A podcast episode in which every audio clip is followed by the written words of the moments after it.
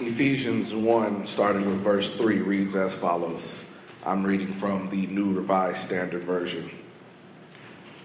Blessed be the God and the Father of our Lord Jesus Christ, who has blessed us in Christ with every spiritual blessing in the heavenly places, just as he chose us in Christ before the foundation of the world to be holy and blameless before him in love. He destined us for adoption as his children through Jesus Christ, according to the good pleasure of his will, to the praise of his glorious grace that he freely bestowed upon us in the beloved. In him we have redemption through his blood, the forgiveness of our trespasses, according to the riches of his grace that he lavished on us with all wisdom and insight. He has made known to us the mystery of his will according to the good pleasure that he set forth in Christ. As a plan for the fullness of time to gather of all things in him, things of heaven and things of earth. In Christ we have obtained an inheritance, having been destined according to the purpose of him who accomplishes all things according to his counsel and will, so that we, who were the first to set our hope in Christ, might live for the praise of his glory. In him you also, when you have heard the word of truth, the gospel of your salvation, and have believed in him, were marked with a seal of the promised Holy Spirit. This is the pledge of our inheritance toward the redemption as God's own people to the praise of his glory. God's word for God's people, and God's people said, Amen. Amen. Uh, for the time that we're going to spend together, I want to talk a little bit about a perfect present. A perfect present. Um, Ephesians is a pretty interesting book of the Bible to me. I feel like if we didn't have books like Ephesians, we might not necessarily be here today. Uh, this thing that we call Christianity, back then they didn't call it Christianity, they just called it the way. Uh, but this thing that we call Christianity, when it first got started, it was just for the Jewish people, the Hebrew people of God, and not necessarily those who were not born into the faith. And eventually that mindset changed. And you had churches that had both Jewish people and Gentile people in it. Uh, a merger of sorts. Sort of like when a company buys another company or uh, two companies decide to com- compi- combine their assets or whatever and come together and form one company. That gets a little difficult. Or when churches merge or when new people join a church, you have to bring all of these personalities together. And they're all coming down under the same roof. And so Ephesians is about some of those differences. You put a lot of people together, they don't all think the same, they don't all act the same, they don't all communicate the same. And sometimes there are challenges. And so this letter was written to the church in Ephesus in order to try to hammer out some of those differences. And the author starts off uh, talking about what God has given us this gift, this inheritance. The Father planned it, the Son purchased it, and the Holy Spirit preserved it. This gift of grace. So, the first point, and I won't be before you long, uh, the Father planted. Let your church say planned. Uh, uh, the text starts off with a blessing, similar to some that you can find in Second Corinthians and uh, in the Old Testament and First Corinthians, I mean First Kings and Psalms 41 and Psalm 72. The, the Hebrew people called this a baraka blessing. And they performed it both in public and private as a, as a commandment to go forth. It was for special occasions, and they did it on these. Uh, they did it on special occasions because they understood, as people of God, where their blessings came from. You might have thought you woke yourself up by your own power. You might have thought you're in your right mind by your own power, but you got to understand where your blessings actually come from. And so, because They understood where their blessings come from. They pronounced blessings over people. And so there's a blessing being pronounced over this church. Some scholars say that this is even the text of a hymn, and uh, verses 3 through 14 was one long song, but a blessing.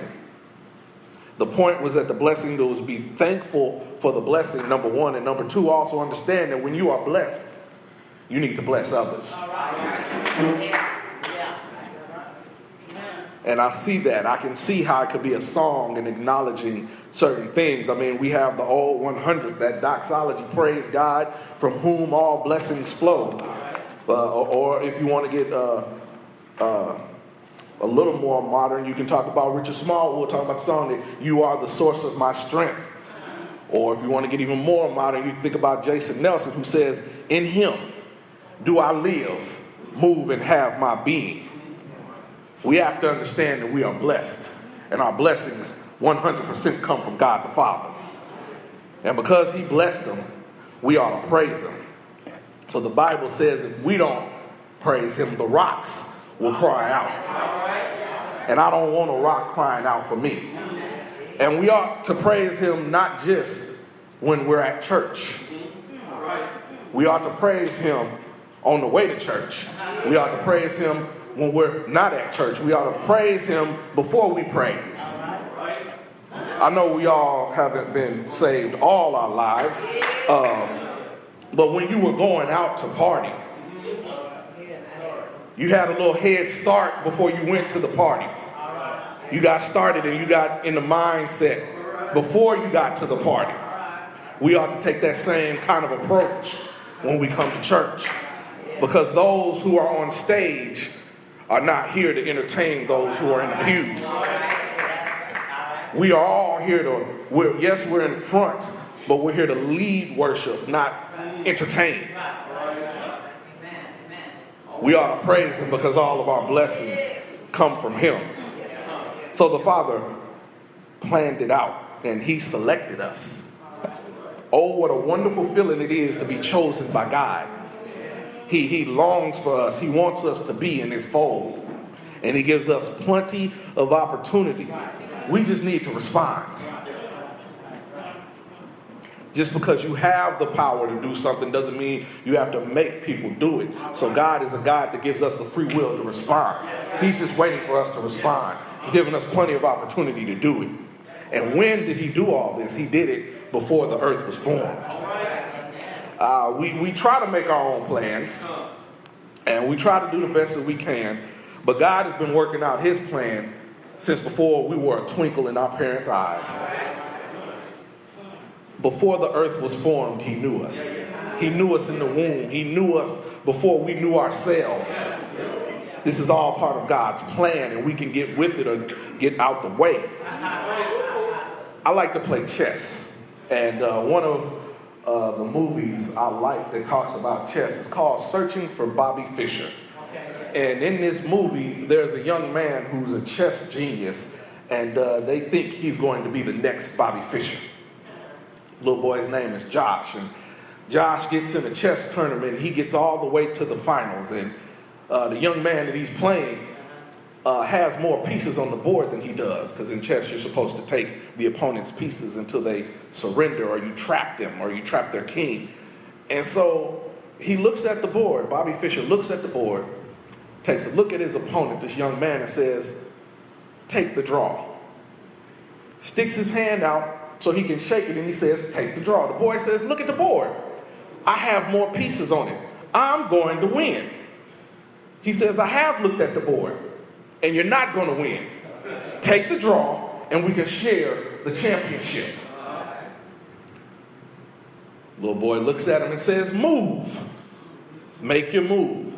And so they make their moves and they finally get down to uh, the last four pieces two pawns and and a two kings, and the young man gets his pawn to the other side of the board and turns it into a queen. And, and queens can move all over the place if you don't play chess. They, they can, they're one of the most powerful pieces, the queen. Uh, there's a lot of similarities in that, but he makes his move, and, and, and Bobby Fischer then moves his last pawn up, and turns it into a queen and puts his king in check. Has to move his king out the way, and he uses his queen to take the other man's queen. Now, he saw that 20 or 30 moves ago. Told him to take the draw, but he didn't want to take it, so now he has to surrender because he's lost all of his pieces. This young man, Josh, saw it. Probably saw it before the tournament started. Because chess is a, is a game that requires you to anticipate moves ahead of time. And if I do this, you're going to do this. So he had a plan. And he had a plan before the tournament started. And he executed his plan and walked away with the championship. So if a young man who is exceptionally smart can plan that far ahead at the beginning of a tournament just exactly how he's going to win the championship, how much more is God ahead of the game if God has been working his plan since before the earth was formed? God has been forming this plan since before the earth was formed. And so, because He's been planning this before the earth was formed, there's no need for us to argue about our differences of who we were born to, whether we were born Jew or Gentile. God's been working this plan so that we all can come together as a church. Why? So that we might, as it says in verse 4, might be holy and without fault in His eyes. Holiness started with John Wesley. Uh, a group would come together, and John Wesley called it the Holy Club. We, as a, a denomination of United Methodists, have kind of gotten away from holiness, and, and, and, and some other denominations have taken it over. I don't have a problem with them taking it over. I just want to drop a little historical fact into it. Holiness started with John Wesley. And the Holiness Club would ask their members questions when you were there because it was about being accountable and having a relationship with God. They would ask some of these questions over 200 years ago is am I consciously or unconsciously creating the impression that I am that I who that I am better than I really am? In other words, am I a hypocrite? Am I honest in all of my acts and words, or do I exaggerate? Do I confidently pass on another what was told to me in confidence? Can I be trusted? Am I a slave to dress, friends, work, or habits? Am I self conscious, self pitying, or self justifying? Did the Bible live in me today?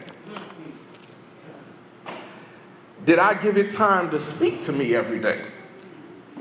Am I enjoying prayer? When last did I speak to someone else about my faith? Do I pray about the money I spend? Do I get to bed on time and get up on time? Did I disobey God in anything? Do I insist upon doing something about which my conscience is uneasy? Am I defeated in any part of my life? Am I jealous, impure, critical, irritable, touchy, or distrustful? How do I spend my spare time? Am I proud? Do I thank God that I am not as other people, especially as the Pharisees despise the publican? Is there anyone whom I fear, dislike, disown, criticize, hold resentment towards, or disregard? If so, what am I doing about it? Do I grumble or complain constantly? And the final question, number 22, is Is Christ real to me? That is what holiness was about when it was started. It wasn't about makeup or movies or dresses or no dancing or telling a bunch of other people that they weren't really saved.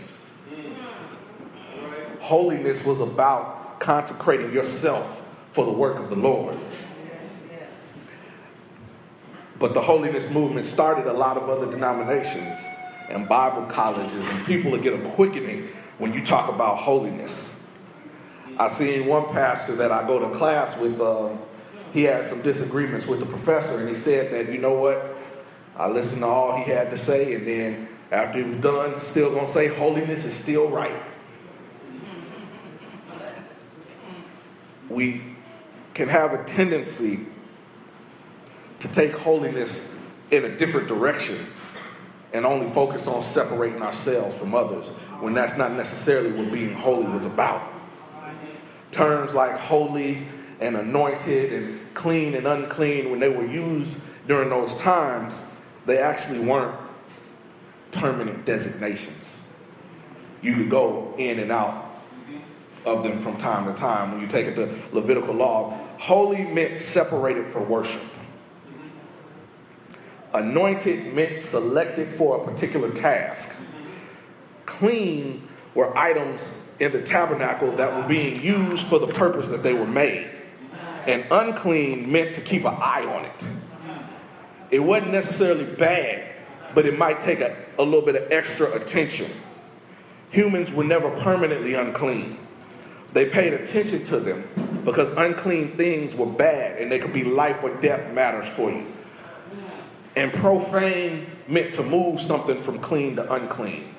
So it was very possible for you to be unclean, get right, and get back and rededicate and become clean. And if you were picked to do a certain task, you were anointed. And if it was going and everything was working in that particular task, it was holy.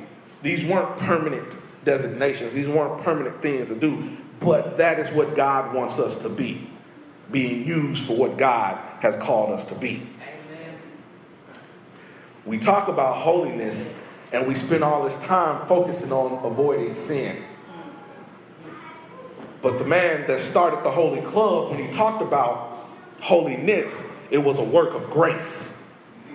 He actually said we weren't supposed to just avoid doing bad things, but we were supposed to use it to do good things. It's a work of grace, a gift that we received that we didn't earn, not through our own merit. We earned it because God adopted us. As it says in, in verses 5 through 6 that He adopted us. Adoption was not uncommon back during those times. Matter of fact, not only did children get adopted, but so did adults. Uh, it allowed the adopted child to benefit from the social and political connections of the parent. And the child then gained the inheritance of the parent and honored the parent by taking on the parent's name and being loyal to them. That was what adoption was about. You took on the name of who adopted you and you were loyal to them. We take on the name of Jesus. That's why we call ourselves Christians. We're being Christ like. We're following Jesus. And we ought to be loyal to him. Kinship is important to us as a people. I often know when, when you are trying to figure out who somebody is, people would ask, well, well, who are your people? The family you were in meant something. The family you were in determined uh, it, it, was able for us to determine okay, what kind of personality were you going to have? How were we going to address this certain situation? Kinship was important. What family you were a part of was important. So, how much more important is it for us to be a part of the family of God?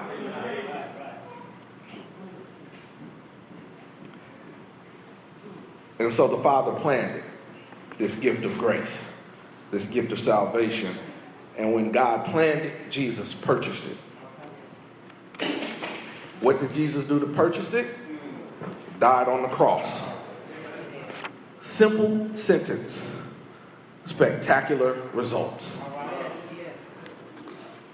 He redeemed us by his blood.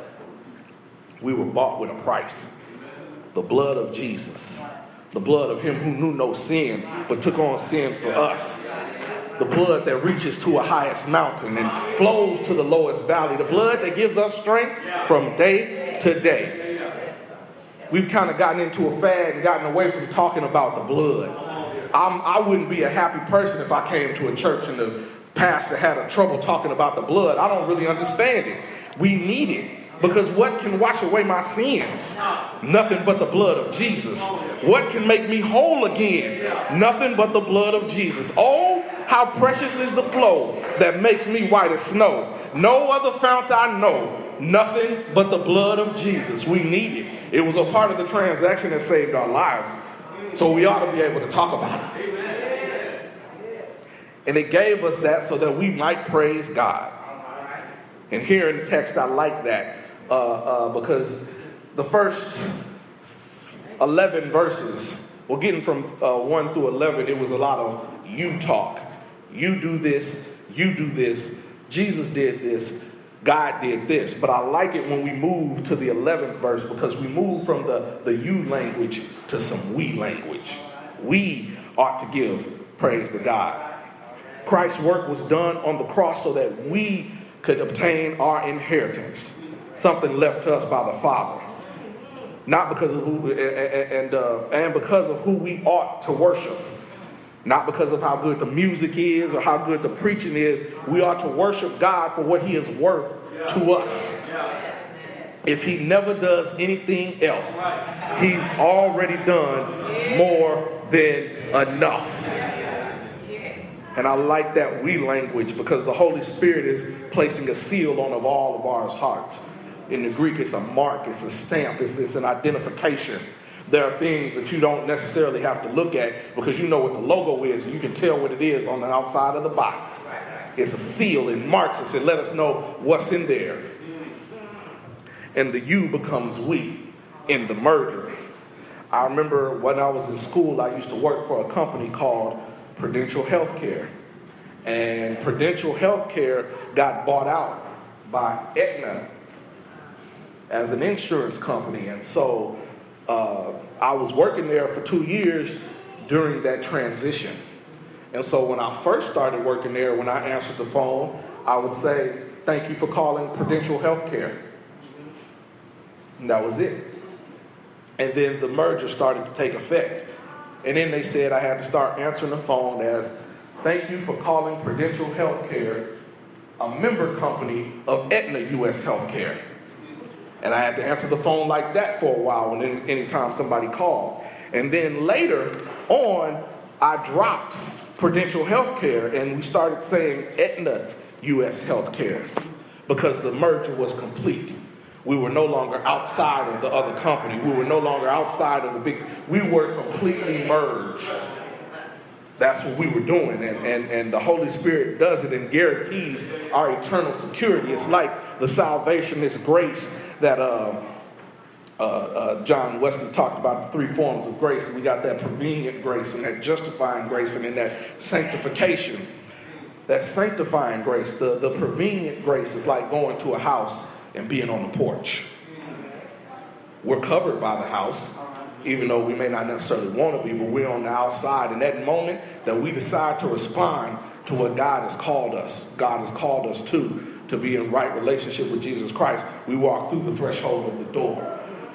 Walking through the threshold of the door, that's that justification, that's that justifying grace that they talk about. And then when we get inside the house, we, can, we might have some rules we got to follow. You might have to take your shoes off at some people's house. You might have to leave your umbrella at the door. You might not be able to go into the refrigerator without asking unless you've been there three times. There are rules you'll have to follow. And that's that sanctification. But we're, we are moving towards the covering. It's a, it's a gift, it's a covering of God, and it's a perfect present. Eternal life in Jesus Christ. So that death, hell, and the grave will not be our final resting place. And we might have life and have it more abundantly. This, this work this blessing that was given to us, this, this tag team work of the Trinity, something that the Father planned and something that Jesus purchased and something that the Holy Spirit preserved, that we might have and have it more abundantly in life in Christ. That is the perfect present. That is Jesus. That is salvation. It's a gift for us, and we ought to accept it. In the name of the Father, in the name of the Son, and in the name of the Holy Spirit, the doors of the church are open, and we invite you to come.